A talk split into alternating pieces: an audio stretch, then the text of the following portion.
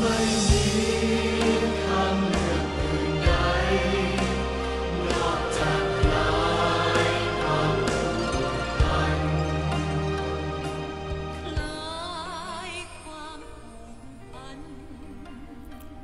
จริญพรท่านผู้ชมท่านผู้ฟังทั่วโลกทุกๆท่าน วันนี้รายการธรรมบทสอนใจก็ได้กลับมาพบกับท่านผู้ชมท่านผู้ฟังอีกครั้งหนึ่ง ในวันนี้ก็มีเนื้อหาสาระดีๆ ที่ เกี่ยวข้องเกี่ยวโยงกับเรื่องราวของธรรมบท หรือเรียกกันว่า ธรรมปทัตกถาธรรมธรรมปทัตกถาแปลนะซึ่งได้แปลจากความหมายที่เป็นภาษาบาลีเอามาสู่เป็นรูปแบบของภาษาไทย แล้วก็ได้นำเอาเรื่องราวเหล่านั้นนะมาเล่าเป็นอุทาหรณ์เตือนใจ หรือสอนใจให้กับท่านผู้ชมท่านผู้ฟัง ได้นำเอาไป ประพฤติปฏิบัตินะส่วนไหนที่เป็นประโยชน์ ส่วนไหนที่ทำให้เรารักบุญ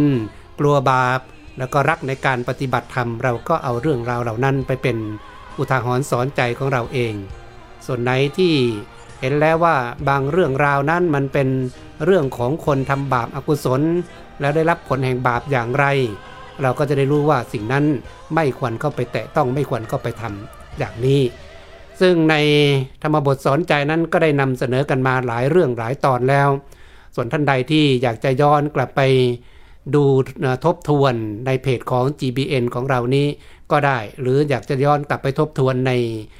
ช่อง YouTube พระมหาคงเขนสิริจันโทก็ได้ ก็นำเอาไปรวบรวมไว้ให้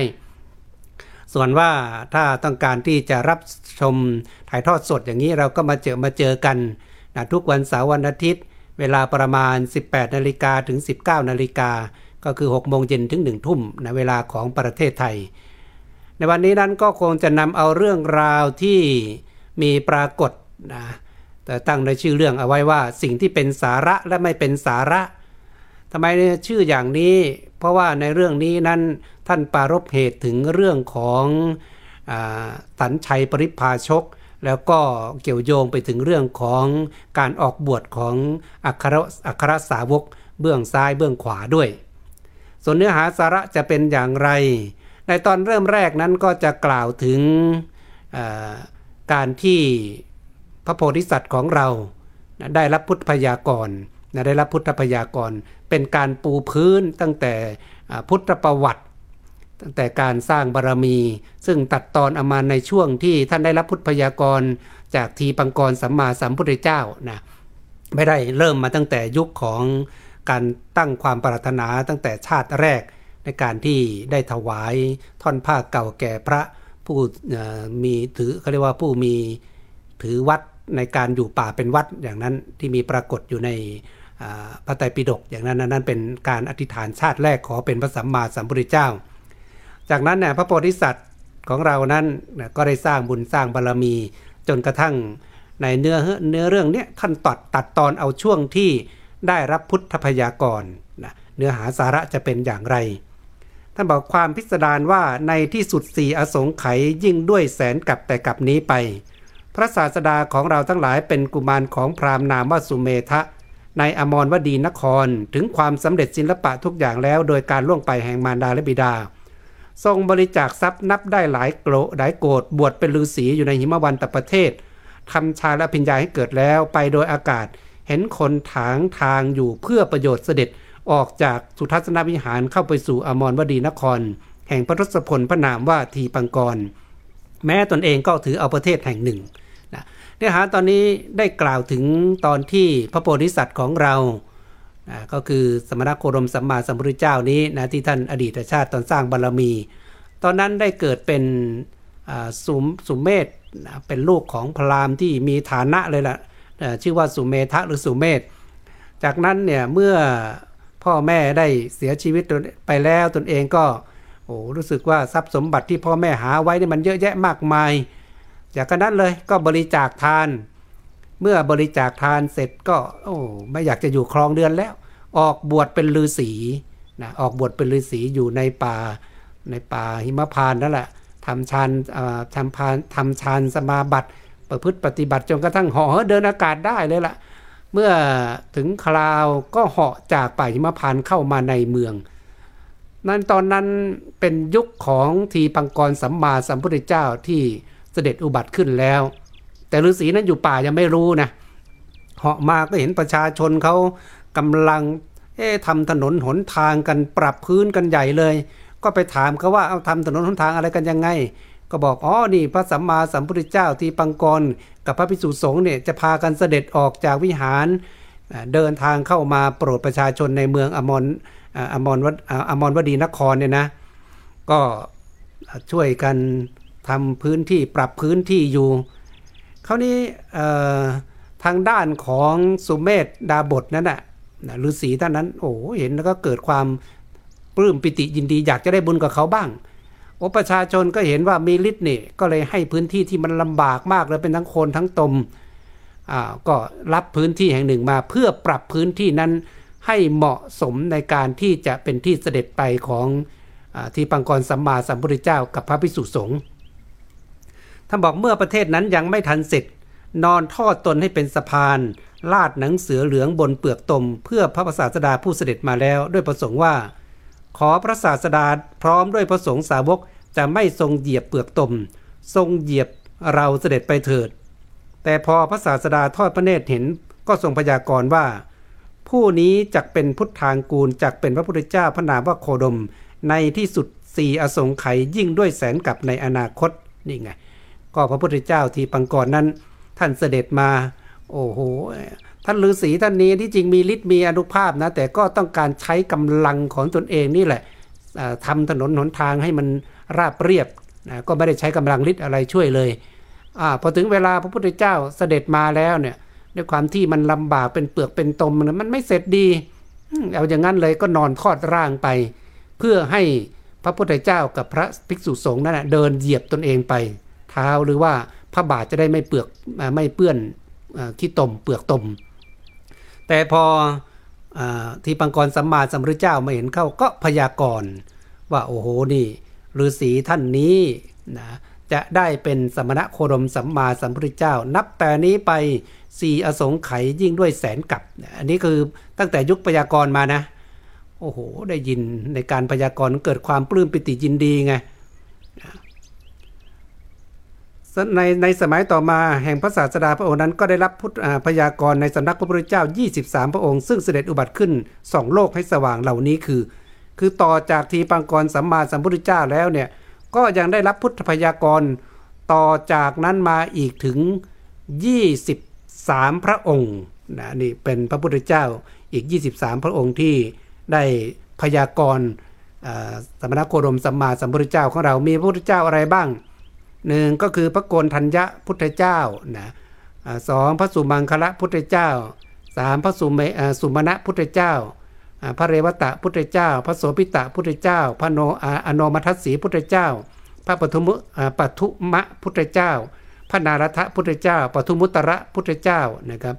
แล้วก็พระสุเมธพุทธเจ้า พระสุชาตะพุทธเจ้า พระปิยทัศสีพุทธเจ้า พระอาทัศสีพุทธเจ้า พระธรรมทัศสีพุทธเจ้า พระสิทธัตถะพุทธเจ้า พระติสสะพุทธเจ้า พระปุตสะพุทธเจ้า พระวิปัสสีพุทธเจ้า พระสีขีพุทธเจ้า พระเวสสภูพุทธเจ้า พระกกุสันทพุทธเจ้า พระโกนาคมณพุทธเจ้า แล้วก็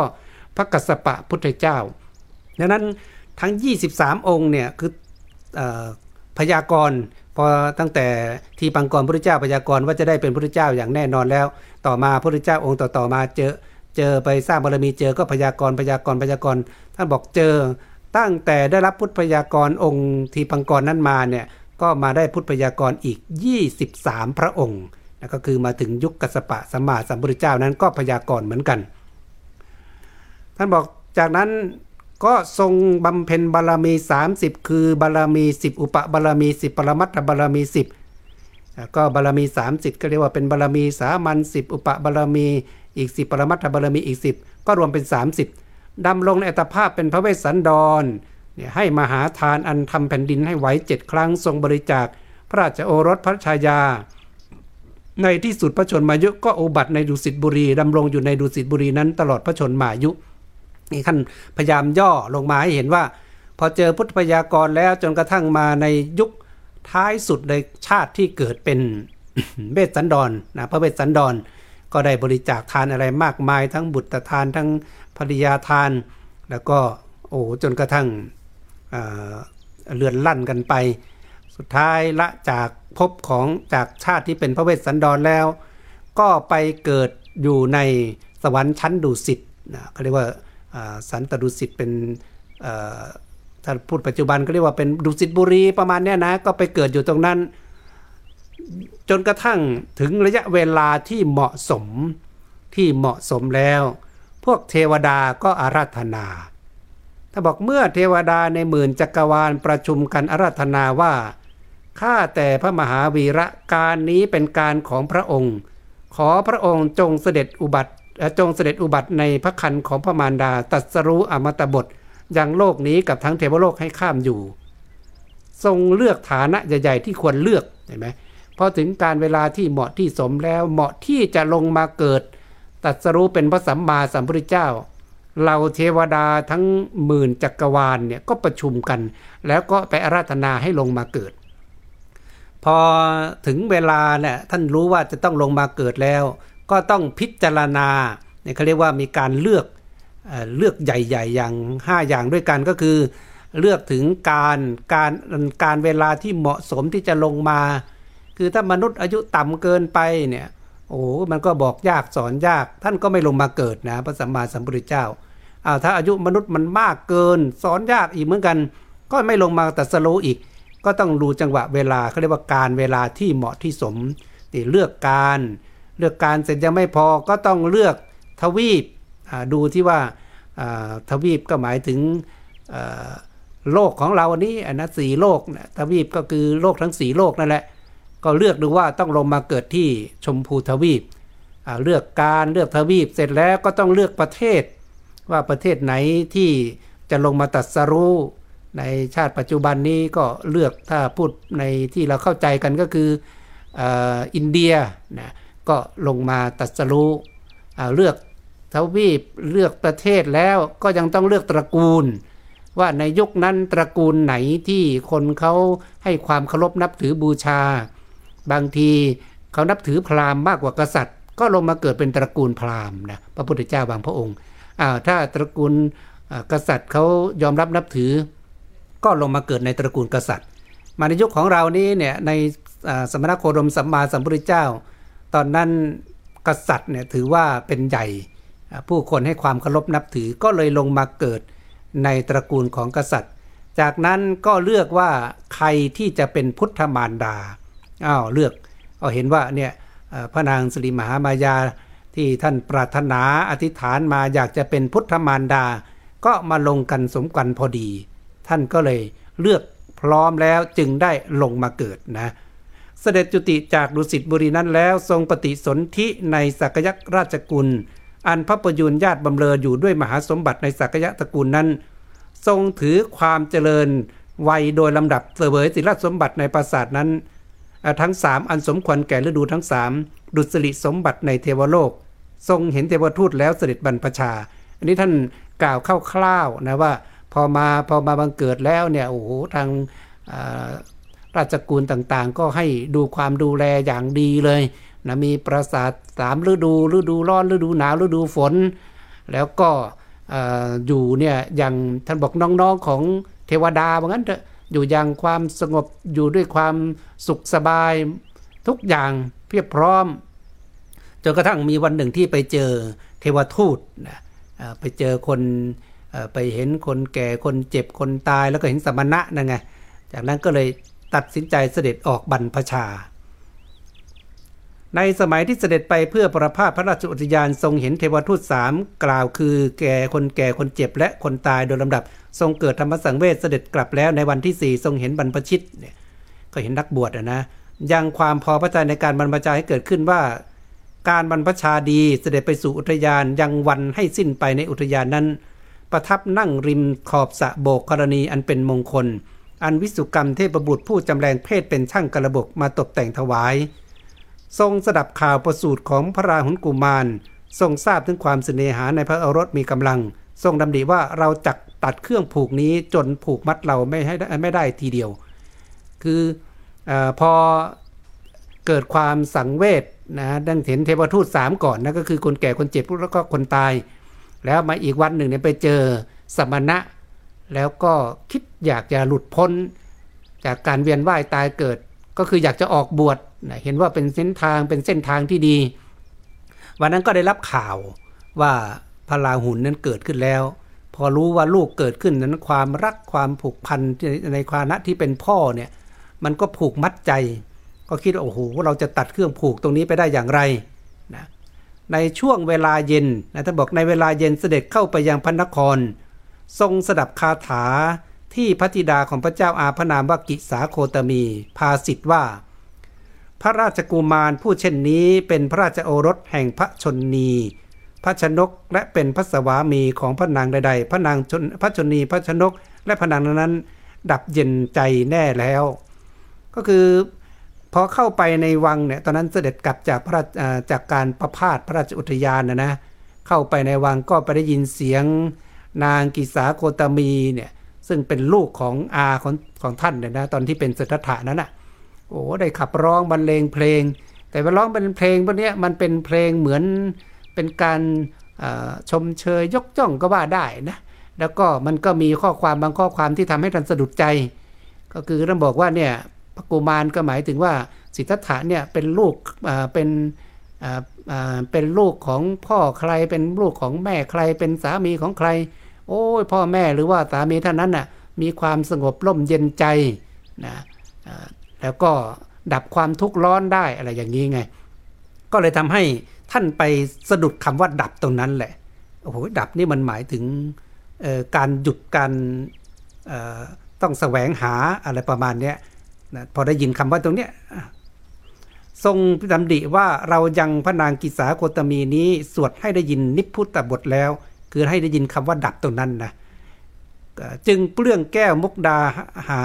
นุกดาหารจากพระสอส่งไปพระทานแก่พระนางแล้วเสด็จเข้าไปสู่ที่อยู่ของพระองค์อพอได้ยินได้ฟังคำว่าดับคำว่าเย็นตรงนี้รู้สึกอืคือนิพเนี่ยนิพุนิพุนิพุติหรือนิพุตาหรือนิพพานเนี่ยมันหมายถึงเรื่องของความดับก็ได้ ดับกิเลสหรือว่าไปว่าเย็นก็ได้นะท่านก็ได้ยินคำนี้แล้วเอ๊ะมันสะดุดหูดี รู้สึกว่ามันเข้ามาในใจ ก็เลยเปลื้องเอาพวกแก้วมุกดาที่เป็น สมบัติติดพระองค์เนี่ยประดับบรกายเนี่ยนะ บริจาคให้เลย โอ้ให้นางกิสาโคโคตกีเนี่ยนะกิสาโคตมีเนี่ยนะอืมโอ้พอได้นางได้ก็ดีอกดีใจนะ่ะจากนั้นพระองค์ก็เสด็จเข้าไปสู่ที่ประทับ ประทับนั่งบนพระแท่นบรรทมอันเป็นสิริทอดพระเนตรเห็นประการอันแปลกของหมู่หญิงหญิงฟ้อนที่เข้าถึงความหลับแล้ว มีพระไทยเบื่อหน่ายจึงปลุกนายชนะให้ลุกขึ้น ให้นำม้ากันทกะมาเสด็จขึ้นม้ากันทกะมีนายชนะเป็นสหาย อันเทวดาในหมื่นจักรวาลห้อมล้อมแล้วเสด็จออกมาหาพิเนศสกลุ่มนั่นแหละ พอตกกลางคืนมาตื่นขึ้นมา โอ้โห พวกนักฟ้อนนางลำทั้งหลายที่พากันมาบริการดิสีตีเป่าแล้วพวกนี้นอนหลับกันทั้งกรนทั้งน้ำลายยืดทั้งผ้าเปิดทั้งอะไรท่านมองเหมือนเป็นเหมือนซากศพไงคนคนคนเราหลับไปแล้วเผลอสติไปแล้วเนี่ยทั้งมีกลนทั้งมีละเมอ อ้ทนไม่ไหวนะมันถึงเวลาที่จะต้องออกบวชว่างั้นเถอะ เกิดความสังเวชใจ ก็เลยต้องไปปลุกนายชนะ แล้วนำม้าคันตกะออกมา จากนั้นก็พากันเสด็จออกบวชนะเสด็จออกบวชทรงบรรพชาที่ริมฝั่งแม่น้ำอโนมาณทีเสด็จถึงกรุงราชคลึโดยลำดับ เสด็จเที่ยวบินทบาทในกรุงราชคลึนั้น ประทับนั่งที่เงื้อมเขา ปันดาวะอันพระเจ้าแผ่นดินมคต ตรงเชื้อเชิญด้วยราชสมบัติทรงปฏิเสธคำเชื้อเชิญนั้น ทรงรับปฏิญญาจากเท้าเธอเพื่อประโยชน์แก่การได้บรรลุสัพพันธุตยานแล้ว จะเสด็จสู่แคว้นของพระองค์ เสด็จเข้าไปหาอาราลดาบทและอุทกบท ไม่ทรงพอพระทัยคุณวิเศษที่ทรงได้บรรลุในสำนักของสองดาบทนั้น ทรงตั้งความเพียรใหญ่ถึง 6 ปีตรงนี้ก็เป็นเรื่องราวที่หลังจากที่พระองค์เสด็จออกไปบวชไปแล้วเนี่ย ก็ผ่านไปยังกรุงราชคลึนะก็คือพระเจ้าพระเจ้าพิมพิสารปกครองอยู่ในยุคนั้นนะนะพอผ่านเข้าไปพระเจ้าพิมพิสารเนี่ยเอ๊นี่ รูปร่างหน้าตาก็ดีดูงดงามดูหนุ่มดูแน่น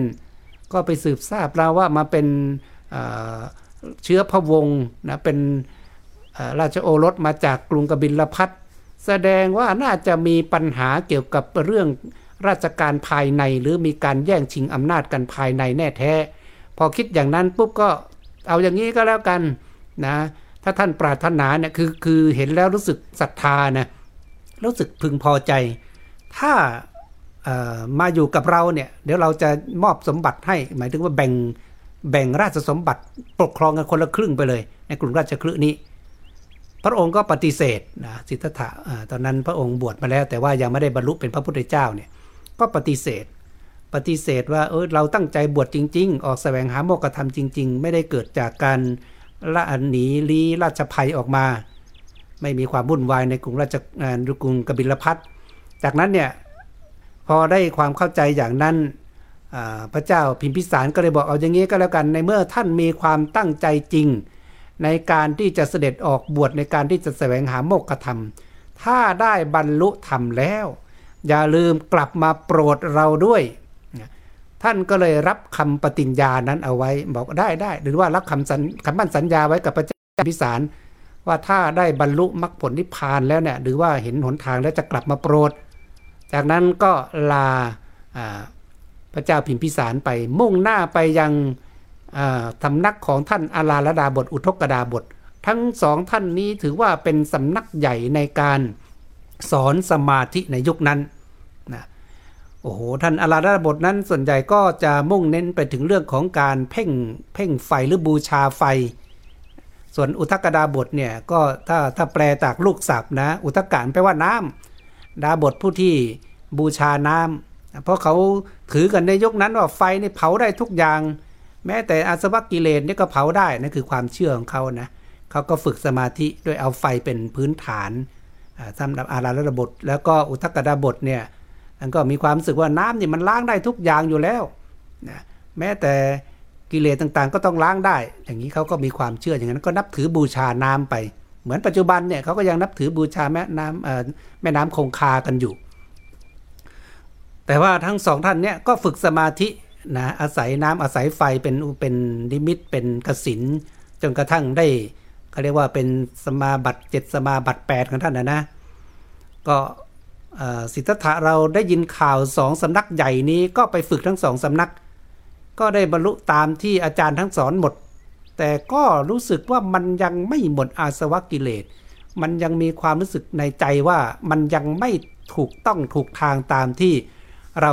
ปรารถนาจริง ๆ พระองค์ก็เลยลาทั้ง อาราลราบท แล้วก็อุทกดาบทของอาจารย์นั้นไป ไปแสวงหาด้วยตัวของพระองค์เองยังไงไปแสวงหาด้วยตัวของพระองค์เอง ท่านบอกว่าทรงบำเพ็ญความเพียรใหญ่อยู่ถึง 6 ปี ตามที่เราเคยได้ยินได้ฟังกันมานะ จนกระทั่งนี่เป็นวันที่พระองค์จะได้บรรลุสัพพัญยุตยาน ท่านบอกว่าในวันวิสาขปุรณมี เช้าตรู่เสวยข้าวปลายาตึ้งนางสุชาดาถวายแล้ว ทรงลอยถาดทองคำในแม่น้ำเนลัญชลา ให้ส่วนกลางวันล่วงไปด้วยสมาปัตต่างๆ ในราวป่ามหาวันริมฝั่งแม่น้ำเนลัญชลา เวลาเย็นทรงรับญาที่นายโสติยะถวาย มีพระคุณอันพระกยาหารอันพยานกาลนาคราช สมเชยแล้วเสร็จขวางไม้โพทำปฏิญญาว่า เราจักไม่ทำลายบัลลังก์นี้ตลอดเวลาที่จิตของเรายังไม่หลุดพ้นจากอาสวะทั้งหลาย ด้วยการไม่เข้าไปถือมั่น ประทับนั่งผินประพักไปทางทิศบุรพาเมื่อพระอาทิตย์ยังไม่ทันอัสดงอ่ามันยังไม่อัสดงคดทรงกำจัดมารและผลมารได้ คือตัวนี้เป็นเรื่องการกล่าวถึงในช่วงของการบรรลุสัพพัญยุตยานว่าหลังจากที่พระองค์ทรง ทรมานพระบรกาย ทุกอย่างเลยนะทั้งอดข้าวอดน้ำทั้งกั้นลมหายใจทั้งอะไรสารพัดจนกระทั่ง โอ้โหเกือบตายตอนนั้นนะคือในที่ละจากอาราระบทอุทกดาบทไปแล้วนั่นนะพวกปัญจวัคคีย์นักบวชห้าห้าท่านก็ออกบวชตามแล้ว ตามอุปถัมภ์อุปถากไป ด้วยความหมายมั่นตั้นใจว่าถ้าสิทธัตถานี้บรรลุเป็นพระสัมมาสัมพุทธเจ้า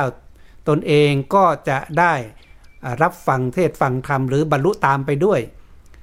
คราวนี้เนี่ยเมื่อในช่วง 6 ปีที่ทรมานพระวรากายอยู่นั้น ความเชื่อของคนในยุคนั้นคิดว่าคนเราเนี่ยจะได้บรรลุเป็นพระอรหันต์หรือหมดอาสวะกิเลสมันต้องบำเพ็ญเพียรกันแบบยิ่งยวดให้ผิดปกติของมนุษย์ปุถุชนธรรมดาทั้งหลายนะ บางคนก็ต้องไปนอนบนหนามบางคนต้องไปยืนขาเดียว เหนียวกินลมประมาณคืออ้าปากกินลม ยืนขาเดียว อย่างนั้นก็มีบางคนก็กำนิ้วจนกระทั่งเล็บนี่งอกทะลุหลังมือก็มี คือเขามีความเชื่อกันแปลกๆอย่างนั้นนะว่าการทรมานสังขารร่างกาย ที่มนุษย์ในยุคปัจจุบัน หรือว่าในยุคนั้นทำไม่ได้เนี่ยตนเองจะได้เป็นผู้วิเศษ บางทีก็คิดว่าการที่เรามีอสวกิเลสก็เพราะว่า กายของเราเนี่ยสัมผัสได้รับความสัมผัสก็เกิดกิเลสขึ้น อย่ากันนั้นเลยทำยังไงล่ะ ก็ไปนอนบนทรายทำให้ให้ผิวมันด้านก็มีนะไปนอนบนน้ำให้ผิวมันด้านจะได้ไม่สัมผัสได้ อะไรอย่างนี้เป็นต้นไง บางพวกก็ไปเปือยกายตากแดดตากฝน ถ้าทนได้ก็แสดงว่าเราก็ไม่มีความรู้สึกแล้วเกี่ยวกับเรื่องของโลกภายนอก คือนั่นคือความคิดแต่แท้ที่จริงแล้วเนี่ยกิเลสมันอยู่ในใจนะ กิเลสมันไม่ได้อยู่จากนอก มันอยู่ในใจ และมันต้องฝึกที่ใจ แต่เขามีความเชื่อกันมาอย่างนั้นเนี่ยเขาเนี่ยพระองค์ก็บริโอ้โหหกปีเนี่ยนะทรมานสังขารร่างกายสารพัดเนี่ยตามที่เขาคิดว่าวิธีการในยุคนั้นอวดีที่สุดนะเอาโหเอาจนเกือบตายท่านบอกว่าถ้าไม่เป็นกายมหาบุรุษแล้วก็คงเสียชีวิตอะเอาจนกระทั่งสลบไปนะบางช่วงอะอดอาหารจนกระทั่งสลบสลบจนกระทั่งเทวดาเนี่ย คิดว่าท่านตายแล้วก็รีบแล้วเข้าไปรายงานพระเจ้าสุโธธนะ พระเจ้าสุโธธนะบอกเอ๊ะลูกเราถ้าบรรลุหรือว่าไม่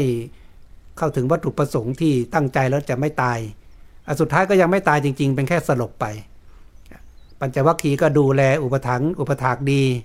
จนกระทั่งท่านมาพิจารณาเห็นว่า เอ๊ะมันไม่ใช่หนทางแล้วนี่ ไม่ใช่หนทางแห่งการสัสรู้ธรรม ก็เลยละทิ้ง การทรมานสังขารร่างกายเหล่านั้น จากนั้นก็เริ่มหันกลับมาขบฉันพัตตาหารทำร่างกายให้มีเรี่ยวแรง ตรงนี้แหละที่ปัญจวัคคีย์ทั้งห้านั้นน่ะรับไม่ได้ คิดว่า โอ้ อุตส่าห์ตามมาตั้งหลายปีตั้ง 6 ปี 7 ปีดูดิ ตอนนี้มาทิ้งความเพียรพยายามซะแล้ว คือคิดว่าสิทธัตถานั้นอะ ไม่เอาจริงแล้วคงล่าคง ทิ้งเป้าหมายแล้วล่ะ อยากกันนั้นเลยพวกเราหนีไป ก็เลยพากันหนีจากมา เหลือพระองค์อยู่พระองค์เดียว แต่ว่าสิทธัตถะตอนนั้นก็ไม่ได้หวั่นไหวนะไม่คิดว่าเอ้ยพวกปัญจวัคคีย์หนีไปแล้วเราจะอยู่ยังไงอะไรยังไงหนีไปก็หนีไป ท่านก็อยู่องค์เดียวของท่าน จากนั้นก็เริ่มขบฉันพระตาหารให้มีเรี่ยวมีแรง แล้วก็ค่อยฝึกฝนอบรมทางจิตของท่านนะจนกระทั่งจิตใจของท่านนั้นค่อยๆ เข้าถึงอารมณ์สมาธิมากขึ้นมากขึ้นมากขึ้น จนมาถึงในคืนขึ้น 14ค่ำเดือน 6 คืนนั้นก็นิมิตนะก็คือฝันนั่นแหละ ฝันดีนะฝันว่านอนเอาหัวเนี่ยไปพาดที่ภูเขาเท้าหรือพระบาทนั้นจุ่มเข้าไปในทะเล แล้วก็มีหญ้ามีหญ้าขึ้นมาจากสะดือ แล้วก็มีนกบินมาจากทิศทั้งสี่แล้วก็มีหนอนไต่พระบาทมีอะไรพวกนี้ก็เป็นนิมิตที่พระองค์สามารถพยากรณ์ตัวเองได้ว่า ตอนนี้เป็นจุดเริ่มต้นของการที่พระองค์จะเสด็จออกบวชแล้ว อาจจะเป็นจุดเริ่มต้นของพระองค์ที่จะตรัสรู้เป็นพระสัมมาสัมพุทธเจ้าแล้ว แล้วก็การที่พระองค์นอนเอาพระเศียร หรือเอาศีรษะเนี่ยพาดไปบนภูเขาแล้วทาบจำจุ่มไปยังมหาสมุทรก็จะเป็นเรื่องของการประกาศพระศาสนาไป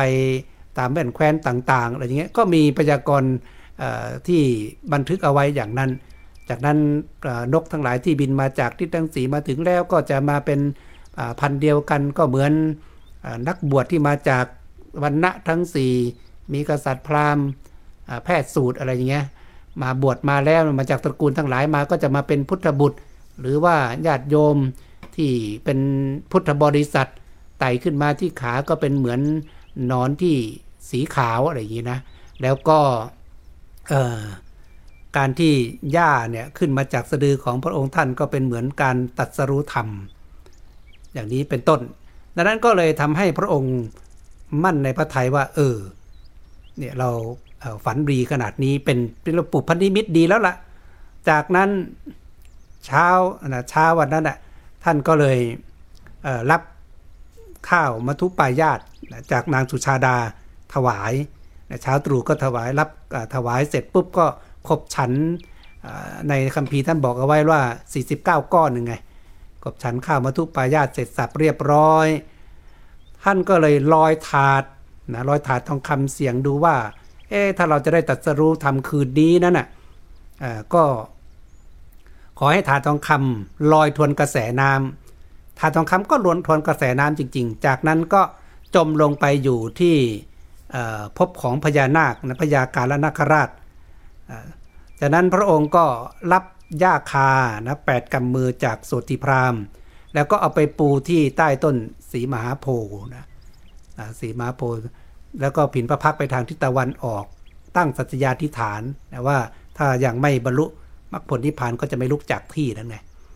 ดังนั้นนะเข้าสู่คืนที่ 15ค่ำเนี่ยนะ คือคืนที่ 14ค่ำนั้นท่านฝันแล้วตื่นเช้ามาก็เป็นวันที่ 15ค่ำคราวนี้พอตกเย็นๆเนี่ยถ้าคิดไปเวลาก็น่าจะประมาณ 5 6โมงเย็นโอ้พอตั้งสัจญาธิฐานอย่างนั้นพวกพญามารแล้วก็ยกทัพยก กองทัพมาตามที่พวกเราได้ยินได้ฟังกันมาโดยตลอดนั่นแหละ ยกทัพมาบางคนสงสัยโอ้มันยกมาขนาดนั้น มันไม่ป่าราบหรืออะไรหรือทำไมตัวมันใหญ่โตโอฬาร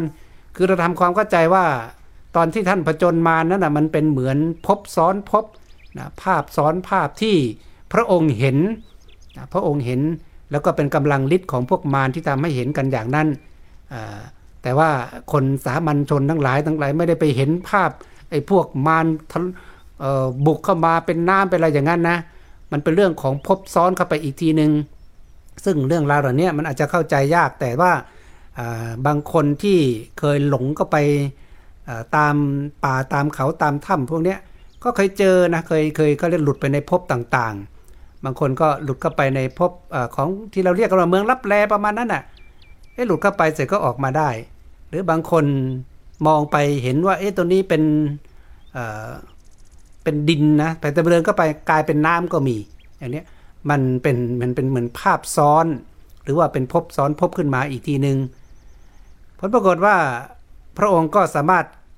เอาชนะพญามารเหล่านั้นได้นะที่เราเคยได้ยินเขาเรียกว่าทรงกำจัดมารและพญามารได้ ก็แค่ในช่วงเย็นๆนั้น จากนั้นก็ทรงบรรทรงบรรลุปุเพนิวาสานิวาสยานในปฐมยาม ก็คือคำว่าปฐมยามก็ตั้งแต่6โมงเย็นถึง4ทุ่มเขาเรียกประมาณนั้นนะปฐมยามก็บรรลุใน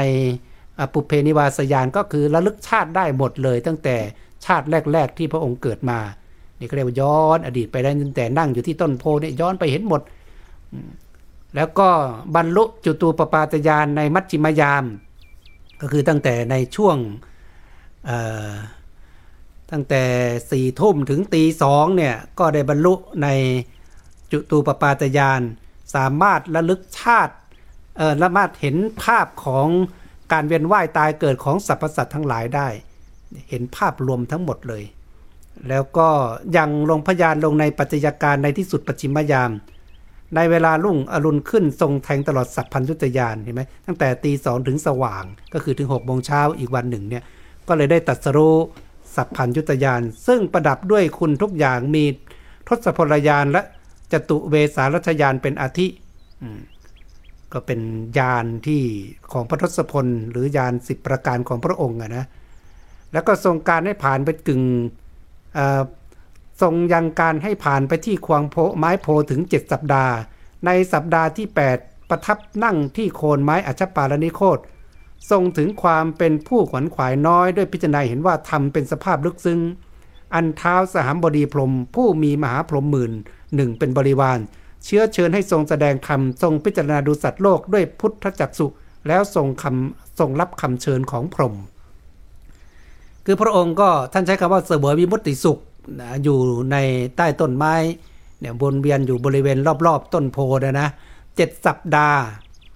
พอสัปดาห์ที่ 8 เนี่ย ก็ประทับที่คล้ายที่ต้นไม้อัชปาลนิโครธก็คือต้นไทรแล้วก็มาระลึกเห็นว่า โอ้โหธรรมะมันเป็นของละเอียดลึกซึ้งมากเลยนะ คนทั้งหลายในยกนั้นสอนกันเรื่องทำสมาธินอกตัวให้เพ่งน้ำเพ่งไฟ ให้ตากแดดตากฝนเอาชนะธรรมชาติอะไรประมาณนั้นน่ะแต่ตอนนี้พระองค์ไม่เห็นว่าวิธีการจะกำจัดอาสวะกิเลสนั้น มันต้องกำจัดที่ใจต้องฝึกที่ใจ แล้วจะไปสอนคนเขาอะมันเป็นเรื่องใหม่มากคนมีความเชื่อกันไปอย่างนั้นแล้วก็เรียกว่าโอ้โหจะไป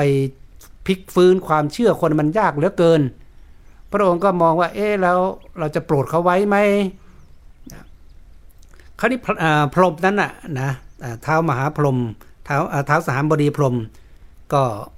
มีพรหมประมาณหมื่นหนึ่งเป็นบริวารเนี่ยนะสามบดีพรหม รู้เห็นว่าเอ๊พระองค์ท่านลึกและลึกคิดอย่างนี้เนี่ยถ้าไม่แสดงธรรมมาเนี่ยโอกาสที่สัตว์โลกทั้งหลายหรือสรรพสัตว์ทั้งหลายจะได้มีโอกาสได้ฟังธรรมบรรลุธรรมมันก็ไม่มีสิ ก็เลยรีบลงมาอาราธนาพออาราธนา พระองค์ก็เลยรับรับการที่พรหมนั้นเชื้อเชิญให้พระองค์ทรงแสดงธรรม จากนั้นพระองค์ก็ทรงใคร่ครวญว่าเราพึงแสดงธรรมแก่ใครหนอแลเป็นคนแรก เออเราเมื่อจะเริ่มในการแสดงธรรม คืออย่าลืมว่าในช่วงนั้นนะพระองค์ตัดสรู้ใหม่ๆ เป็นบรมครูใหม่ๆนะแล้วก็มันเป็นเรื่องใหม่มาก ถ้าพูดเป็นก็คือเหมือนเป็นศาสนาใหม่ที่เกิดขึ้นเลย ยังไม่มีศาสนิกยังไม่มีคนยอมรับ ก็มองว่าแล้วเราจะโปรดใครเป็นคนแรก ก็เลยไปนึกถึง ทรงทราบว่าอาราลดาบท และอุทกดาบททำกาละแล้วก็นึกถึงท่านอาลาระดาบทและอุทกดาบท ซึ่งเป็นอาจารย์ที่สอนท่านมา แล้วก็เห็นว่าอาจารย์ทั้งสองท่านเนี่ยเป็นผู้ที่ฝึกสมาธิมาจนกระทั่งได้สมาบัติเจ็ดสมาบัติ8กันแล้วนี่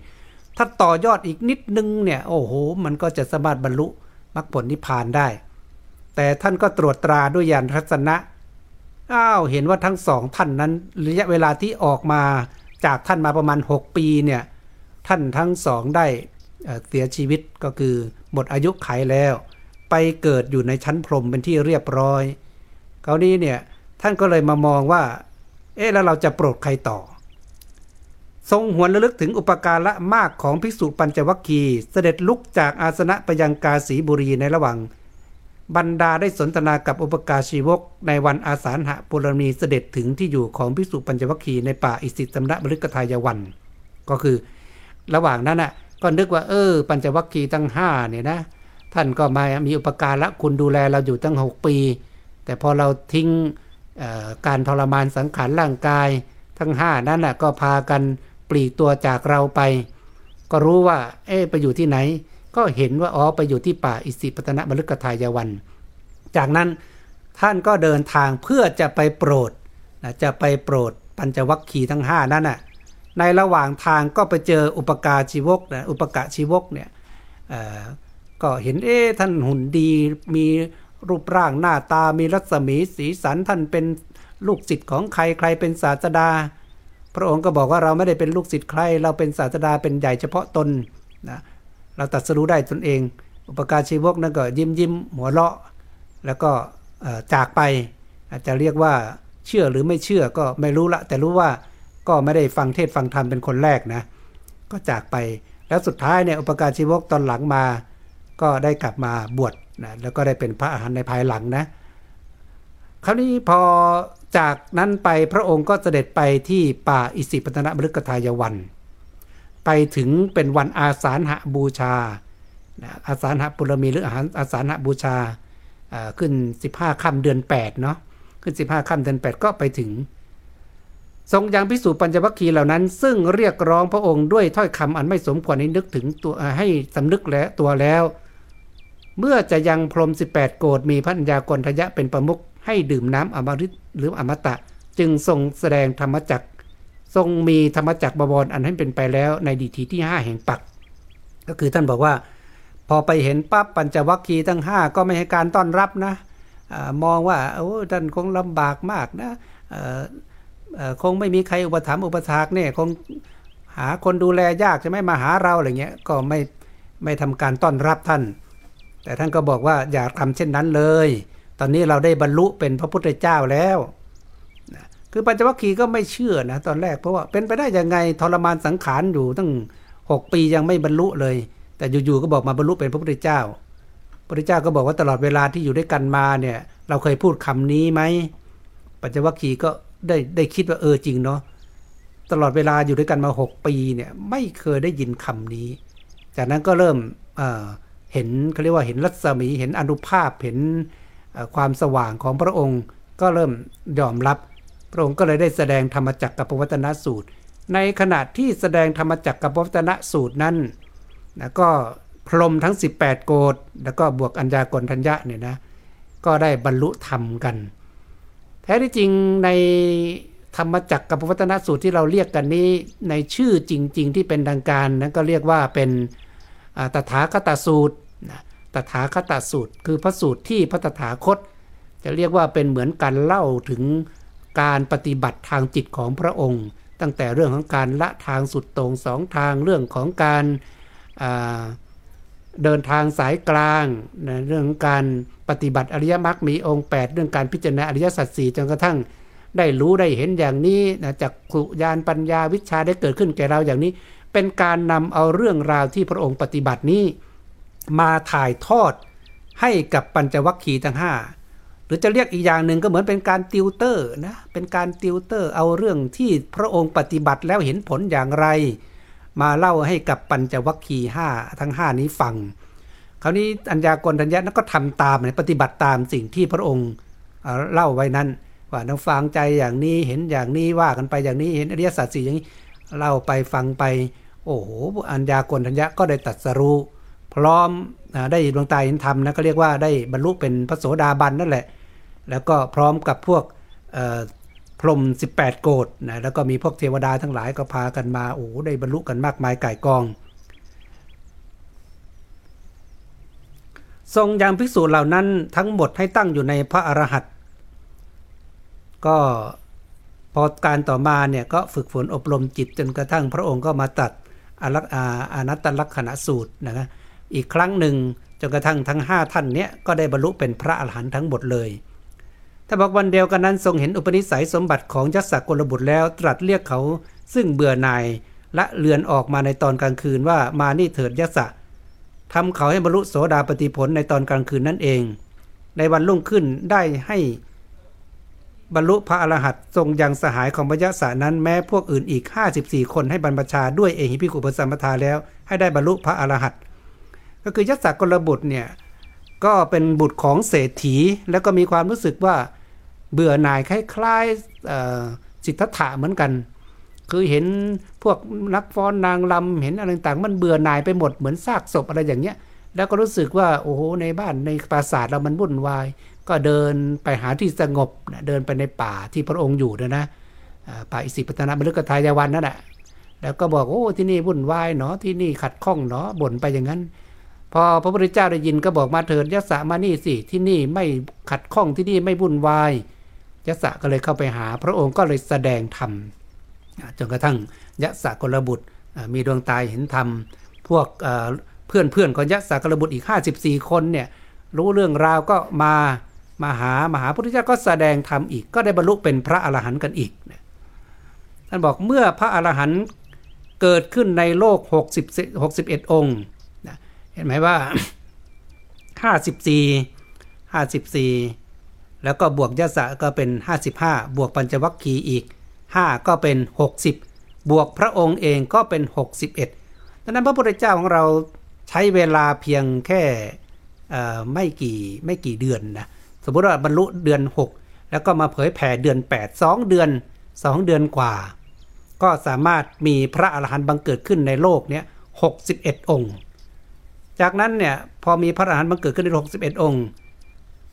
พระศาสดาเสด็จอยู่จำพรรษาปวนาแล้วทรงส่งภิกษุ60 รูปไปในทิศทั้งหลายด้วยพระดำรัสว่า ภิกษุทั้งหลายพวกเธอจงเที่ยวจาริกไปเถิด อันนี้เป็นจังหวะช่วงที่พระองค์จะส่งพระสาวกไปประกาศพระศาสนาแล้ว หลังจากที่ได้อยู่จำพรรษาด้วยกันอยู่ที่ป่าอิสิปตนมฤคทายวันนั่นนะ ก็ส่งพิสุทั้ง 60 รูปนี้ไป ก็บอกว่าจงเที่ยว จาริกไปเถิดดังนี้เป็นต้น ส่วนพระองค์เสด็จไปอุลุเวลาประเทศในระหว่างทาง ได้ทรงแนะนำพัทวัคคีกุมาร 30 คนณลาวป่า กับปาสิกะวัน บรรดาพัทวัคคียบรรดาพัทวัคคียกุมาร 30 คนนั้น อย่างต่ำกว่าเขาได้ทั้งหมดได้เป็นพระโสดาบัน สูงกว่าเขาทั้งหมดได้เป็นพระอนาคามี พระองค์ทรงให้พัทวัคคีทั้งหมดแม้นั้น บรรพชาด้วยอิภิกษุ ภาวะอย่างเดียวกันแล้วทรงทรงส่งไปในทิศทั้งหลาย ก็คือหลังจากที่ส่งอรหันต์60 รูปไปเผยแผ่พระศาสนา พระองค์ก็เสด็จไปกะว่าจะไปอย่างที่อุลุเวลาประเทศ ในระหว่างทางก็ไปเจอถ้าเรียกพวกเป็นพัทวัคคิกุมารพัทวัคคิยกุมารเนี่ยพวกนี้จะมีกลุ่มอยู่ประมาณ 30 คน เป็นลูกคนรวยเป็นลูกของกษัตริย์นะก็จับกลุ่มกันสัมมาเลเทเมาเที่ยวเตะเตรกันไปอย่างนั้นแหละ แล้วก็ ไปเอาพวกก็เรียกว่าโสเพณีหรือหญิงแพทย์สยาในยุคนั้นเขาเรียกกันอย่างนั้นนะ มาเพื่อบำรุงบำเลอ แล้วมีการมัวเผลอไผลไง นางหญิงแพทย์สยานั่นนะก็เลยขโมยทรัพย์สินไป ก็พากันไปตามหา ตามหาไม่เจอไปเจอพระพุทธเจ้าก่อน พระพุทธเจ้าก็ถามว่าอยากจะไปเจอหญิงก็นั่นไปหาหญิงหรือไปหาตนเองล่ะหาตนเองหายังไง พระองค์ก็เลยสอนวิธีการหาตนเอง แล้วก็หาดูว่าตัวของเราเนี่ยนะเป็นใครมาจากไหนมาอย่างไรนะคนหาตนเองที่มีกายซ้อนๆกันอยู่ตรงนี้จนกระทั่งท่านบอกว่าอย่างต่ำเนี่ยได้บรรลุเป็นพระโสดาบัน อย่างสูงก็ได้เป็นพระอนาคามี ทั้ง 30 ท่านนั้นก็ศรัทธาออกบวชบวชเสร็จแล้วพระองค์ก็ได้ส่งไปประกาศพระศาสนาดังนั้นนี่ 60 รูปแรกอยู่นะ 30 นี่ยังไม่ได้เป็นพระอรหันต์เพิ่ม ส่วนพระองค์เสด็จไปอุลุเวลาประเทศทรงแสดงปฏิหาร 3,500 อย่าง แนะนำชดินสามพี่น้อง ซึ่งมีชดินพันคนเป็นบริวาร มีอุลุเวลกัสปะเป็นต้น คือพดินสามพี่น้องเนี่ยก็เป็นเป็นเหมือนอพี่ใหญ่เนี่ยนะอุรุเวลกัสปะเนี่ยเป็นเหมือนที่ปรึกษาราชการ นะให้กับกษัตริย์ แล้วก็เมื่อแก่ตัวมาก็ขอลาเขาเรียกว่าเกษียณตนเองออกมาบวชเหมือนกันเถอะก็มีบริวารออกมาบวชตาม อย่างพี่ใหญ่เนี่ยก็คือมีบริวารออกบวชตามประมาณ 500 ส่วนน้องรองก็มี 300 น้องเล็ก 200นะก็มีอุรุเวลกัสปะขยากัสปะนาทีกัสปะอย่างเงี้ยทั้งสามท่านเนี่ยก็มีบริวารรวมกันก็ประมาณ 1,000 คน จากนั้นเนี่ยพระองค์ก็เสด็จไปแต่อุรุเวละอุรุเวละกัสปะหรือพี่ใหญ่เนี่ยก็มีความสึกตนเองเป็นพระอรหันต์เป็นพระอรหันต์ไม่ยอมฟังใครไม่ยอมเชื่อใคร พระพุทธเจ้าเลยใช้อิทธิฤทธิ์ในการแสดงให้ท่านทั้งหลายเหล่านั้นนะทั้งลูกศิษย์แล้วก็อาจารย์ก็คืออุรุเวลกัสปะเนี่ยนะรวม 500เนี่ยได้เห็นปฏิหารมากมายท่านบอกใช้ปฏิหารถึง 3,500 อย่าง จนกระทั่งลูกน้องเนี่ยใจอ่อนศรัทธาพระพุทธเจ้าแล้วล่ะ แต่อุลุเวลกัสปะเนี่ยก็ยังมีความทิฏฐิมานะว่า เออ สมณะท่านนี้เก่งเนาะแต่ก็ยังไม่หมดกิเลสสู้เราไม่ได้นี่ไง ทั้งทั้งที่ตนเองยังไม่หมดนะ คิดว่าตนเองเป็นพระอรหันต์ไง เก่งแค่ไหนก็สู้อรหันต์อย่างเราไม่ได้ จนพระพุทธเจ้าเองก็เลยต้องใช้คำพูด เพื่อให้เขาได้คิดว่าอย่าหลอกตนเองเลย ท่านรู้ตนเองอยู่ว่าท่านเป็นอรหันต์หรือไม่เป็นอรหันต์นะ ก็สำนึกสำนึกก็เลยยอมฟังเทศพระพุทธเจ้า เมื่อพระพุทธเจ้าแสดงธรรม ก็เลยพากันบรรลุเป็นพระอรหันต์จากนั้นก็เลยลอยบริขารมา น้องคนที่สองที่อยู่กลางแม่น้ำเนี่ยเห็นบริขารลอยมาก็รู้ว่าพี่เกิดเพศภัยแล้วก็เลยพาทีมงานอีก 300 บุกขึ้นไปหาอ้าวไปเจอเป็นพระหมดแล้วนี่ ก็สอบถามพี่ชายเล่าให้ฟัง พระพี่ชายเล่าให้ฟัง อ้าวก็เลยออกบวชตามไปอีกนะฟังเทศจนกระทั่งศรัทธาออกบวชไปอีก แล้วก็ทิ้งบริขารอ้าวบริขารไหลไปจนถึงน้องเล็กที่อยู่ปลายน้ำนู่นน่ะก็เลยเอาทีมงานมาอีก 200เอาเอาฤาษีอีก 200 มามาสมทบ ก็มาเห็นพระพี่ชายทั้งหลายพากันออกบวชหมดแล้ว ก็ได้ยินฟังเทศฟังธรรมพระเจ้า ก็เลยพากันออกบวชเป็นเอหิพิกุปสัมปทาแต่ว่าทั้งสามพี่น้องบอกบริวารหนึ่งพันท่านนี้นะ ได้บรรลุเป็นพระอรหันต์คือพัทวัคคีเนี่ยได้บรรลุสูงตอนนั้นก็แค่ประมาณอนาคามี แต่ทั้งพันท่านเนี่ยนะก็เป็นพระอรหันต์บรรพชาด้วยเอหิพิกุภาวะเช่นเดียวกันแล้ว ให้ประชุมกันที่ขยาศีสาประเทศ ให้ตั้งอยู่ในอรหัตด้วยอาทิตตปริยายเทศนาเนี่ยก็คือแสดงอาทิตตปริยายเทศนา แล้วก็ได้บรรลุเป็นพระอรหันต์กันหมดเลย แวดล้อมด้วยพระอรหันต์พันองค์ นั้นเสด็จไปสู่อุทยานลัทธิวัน ใกล้แดนพระนครราชคฤห์ด้วยทรงดำริว่าจักเปลื้องปฏิญญาที่ถวายไว้แก่พระเจ้าพิมพิสาร คือตอนนั้นน่ะเราคงจำได้ว่าพระเจ้าพิมพิสารอยากจะมอบราชสมบัติให้กับพระองค์ แล้วก็พระองค์บอกว่าไม่รับราชสมบัติตั้งใจจะออกบวชเพื่อบรรลุโมกขธรรม หรือบรรลุความเป็นพระอรหันต์ให้ได้ พระเจ้าพิมพิสารก็บอกว่าถ้าได้บรรลุแล้วอย่าลืมกลับมานะกลับมาโปรดเราด้วย พระองค์ก็รับคำมั่นสัญญาว่าจะกลับมา ก็ตามเห็นแล้วว่าเอ๊ะต้องไปบริวารคือทั้งสามพี่น้องนั้นก่อนกับบริวาร 1,000 คน จากนั้นก็ได้บริวาร 1,000 คนเนี่ยที่เป็นพระอรหันต์เดินทางไปเพื่อโปรดพระเจ้าพิมพิสาร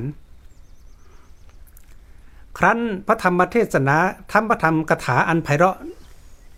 แต่พระราชาผู้ทรงสดับข่าวว่าทราบว่าพระศาสดาเสด็จมาแล้ว เสด็จมาเข้าเฝ้า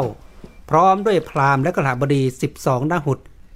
อย่างพระราชากับพราหมณ์และคณบดี 12นหุดให้ตั้งอยู่ในโสดาปฏิผล อีกหนึ่งนหุดให้ตั้งอยู่ในสรณะสามคือตอนนั้นน่ะหลังจากที่พระองค์พา ชดินสามพี่น้องเนี่ยที่เป็นพระอาหารหันต์ตอนนี้บวชหมดแล้วนะ ไปเสร็จปุ๊บโอ้โหประชาชนพระเจ้าพิมพิสารรู้ข่าวเข้า ก็รีบออกมาออกมาต้อนรับพาประชาชนออกมามากมาย แต่ประชาชนเนี่ยยังสงสัยว่า เอออุลุเวลกัสปะเนี่ยที่เป็นฤาษีตอนนี้มาบวชเป็นพระตกลงใครเป็นอาจารย์ใคร เพราะว่าตอนนั้นอุลุเวลกัสปะมีชื่อเสียงมากนะเป็นผู้ที่ได้รับความ นับหน้าถือตาเป็นเป็นเรียกเป็นคณาจารย์ใหญ่คิดดูก็มีบริวารประมาณ 500 ก็ไม่ไม่ธรรมดาเลย ประชาชนบางส่วนก็เกิดความลังเลสงสัยว่าใครเป็นอาจารย์ใครเป็นสิทธิ์ระหว่างพระพุทธเจ้ากับอุรุเวลกัสปะ พระพุทธเจ้าก็เลยให้อุรุเวลกัสปะนั้นเหาะขึ้นไปเหาะขึ้นไปแล้วก็พระพระอุรุเวลกัสปะก็กลับลงมากราบพระพุทธเจ้า แล้วก็บอกว่าตอนนี้พระพุทธเจ้าเป็นศาสดาของเรา เราเป็นลูกศิษย์ประมาณนี้ โอ้ประชาชนเห็นอย่างนั้นก็เลย โอ้รู้แจ้งเห็นจริงกันว่า อ้าวนี่ แม้อุรุเวลกัสปะกับชดินสามพี่น้องพร้อมบริวารทั้งพันเนี่ยยอมมาเป็นสาวกของพระพุทธเจ้าซะแล้วนะแล้วมีฤทธิ์มีเดชจริง ๆ อย่างนั้น จากนั้นก็เลยเทศนาโปรดพระเจ้าพิมพิสาร พระเจ้าพิมพิสารก็เลยตั้งอยู่เขาเรียกบรรลุเป็นพระโสดาบัน ส่วนบริวารนนั้นน่ะส่วนหนึ่งนะ เขามาเรียกว่ามา 11หน้าหุ11หน้าหุนี่เขาบอกว่าประมาณ1หน้าหุหนึ่งหมื่นนะก็น่าจะประมาณ1นึ่งแสนหนึ่งหมื่นคนที่มาเข้าเฝ้านั่นนะประมาณ1นึ่งแสนคนได้บรรลุเป็นพระโสดาบัน พร้อมกับพระเจ้าพิมพิสารแต่อีกหนึ่งหมื่นนั้นน่ะท่านบอกว่าแค่ยอมรับนับถือพระรัตนตรัย แต่ยังไม่ได้บรรลุเป็นอริยบุคคลพอวันรุ่งขึ้น มีพระคุณอันท้าสกะเทวราชทรงแปลงเพศเป็นมานพชมเชยแล้ว เสด็จเข้าไปสู่พระนครราชคลึ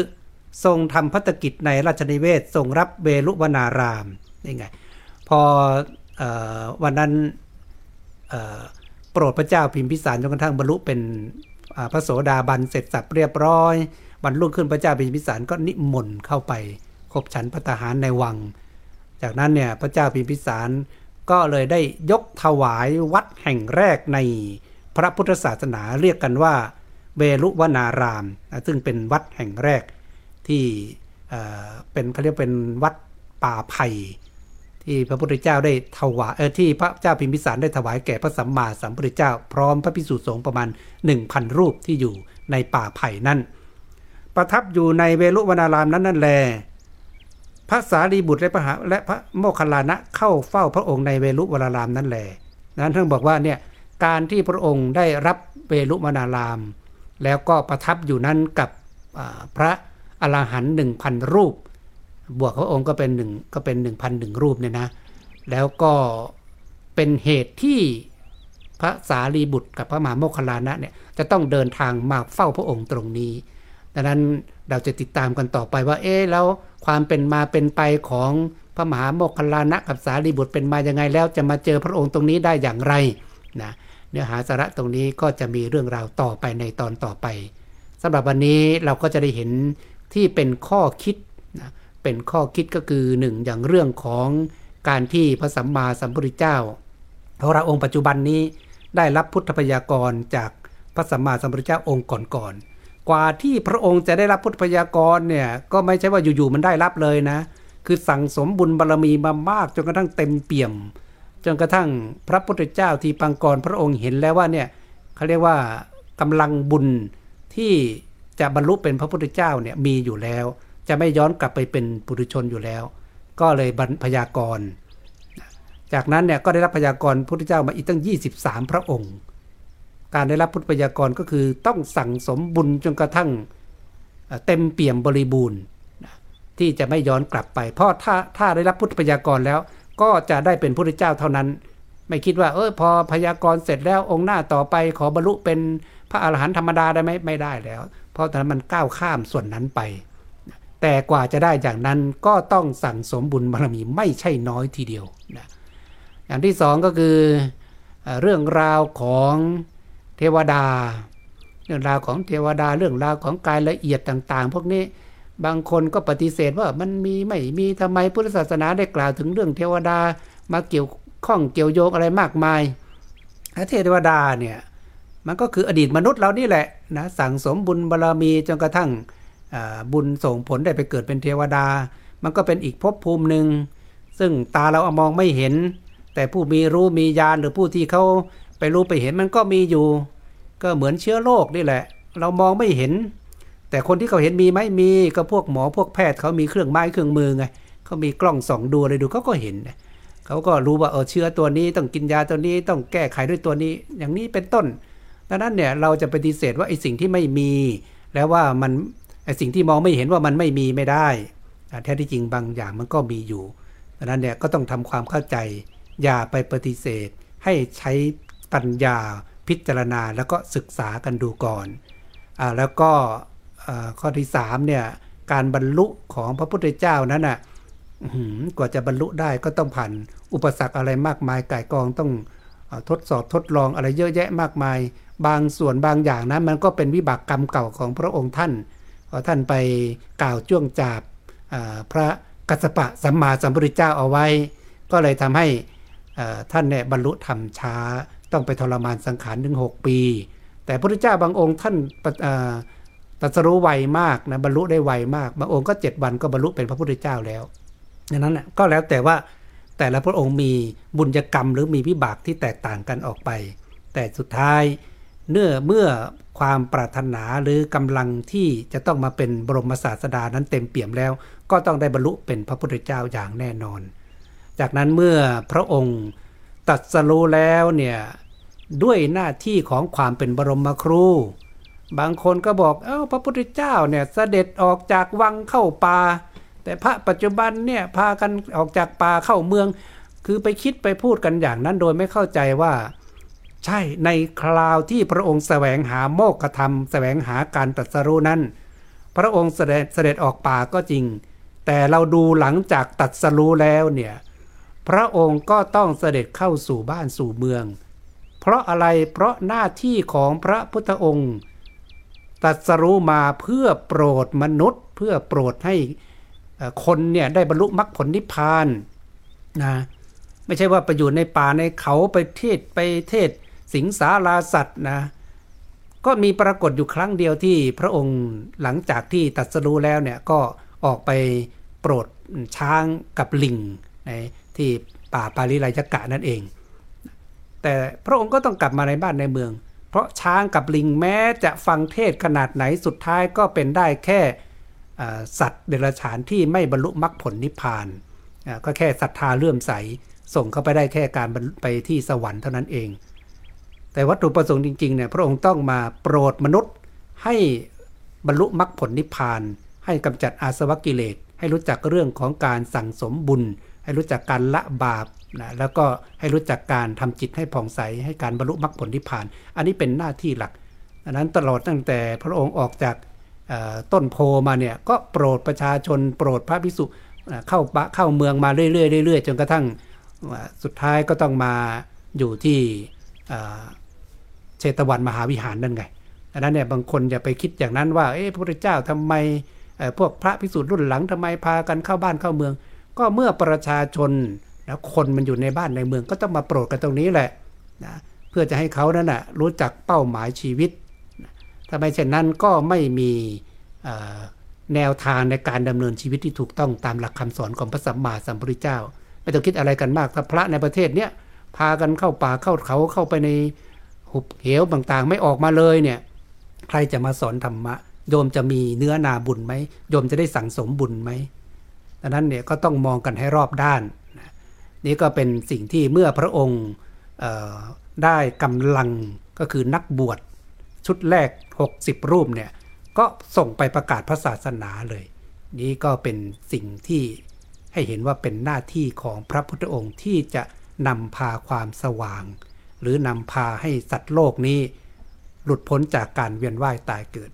เอาละสำหรับเรื่องราวที่เป็นเขาเรียกว่าสิ่งที่เป็นสาระ และสิ่งที่ไม่เป็นสาระในตอนที่ 1 ก็ควรจะจบไว้จะเพียงเท่านี้ เดี๋ยวตอนที่ 2 ที่ 3 ที่ 4 เป็นมาอย่างไร เพราะเนื้อเรื่องนี้ก็จะยาวพอสมควร แต่ก็จะมีความเกี่ยวโยงเกี่ยวเนื่องกัน อะไรคือสิ่งที่เป็นสาระ และอะไรคือสิ่งที่ไม่เป็นสาระ เดี๋ยวคราวหน้าเรามาติดตามกันต่อไป